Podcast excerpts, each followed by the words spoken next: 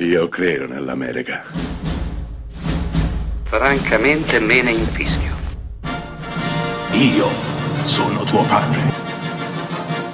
Anna Nishimasa.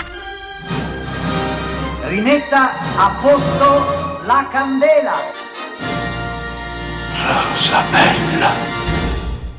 Nel 1995 l'eclettico, il tracimante Kenneth Branagh, che aveva già debuttato in teatro giovanissimo, aveva debuttato al cinema con Enrico V di Shakespeare, aveva fatto molto rumore per nulla, aveva esplorato i territori del giallo con Dead Again, finirà a fare Frankenstein di Mary Cenerentola per la Disney, fino ad arrivare a dar corpo e vita all'universo di Agatha Christie, con Assassinio sull'Oriente Express e successivamente con l'attesissimo Assassinio sul Nilo, beh, nel 1995, dicevo, porta sullo schermo una storia piccolissima, girata in un poetico bianco e nero, che racconta la storia di un attore che disperatamente cerca di portare in scena l'Amleto nel suo paese natale, una piccola cittadina inglese.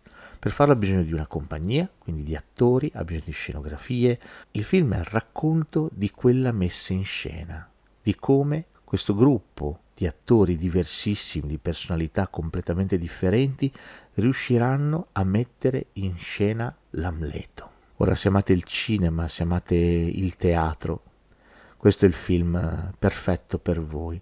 Branagh si libera di tutti gli orpelli che si porterà successivamente dietro, tutta la magniloquenza che porterà con sé, per esempio nel mettere in scena l'Amleto della durata di ben cinque ore, si libera di tutti questi manierismi e mette in scena un film semplicissimo, giocato su una sceneggiatura perfetta e quindi sulla parola, sull'importanza della parola mette in scena un gruppo di attori praticamente sconosciuti e li fa interagire tra loro, eh, mettendo in risalto le loro personalità, le loro splendide, fragilissime personalità, perché l'attore più di ogni altra cosa è estremamente fragile, fragile come il cristallo.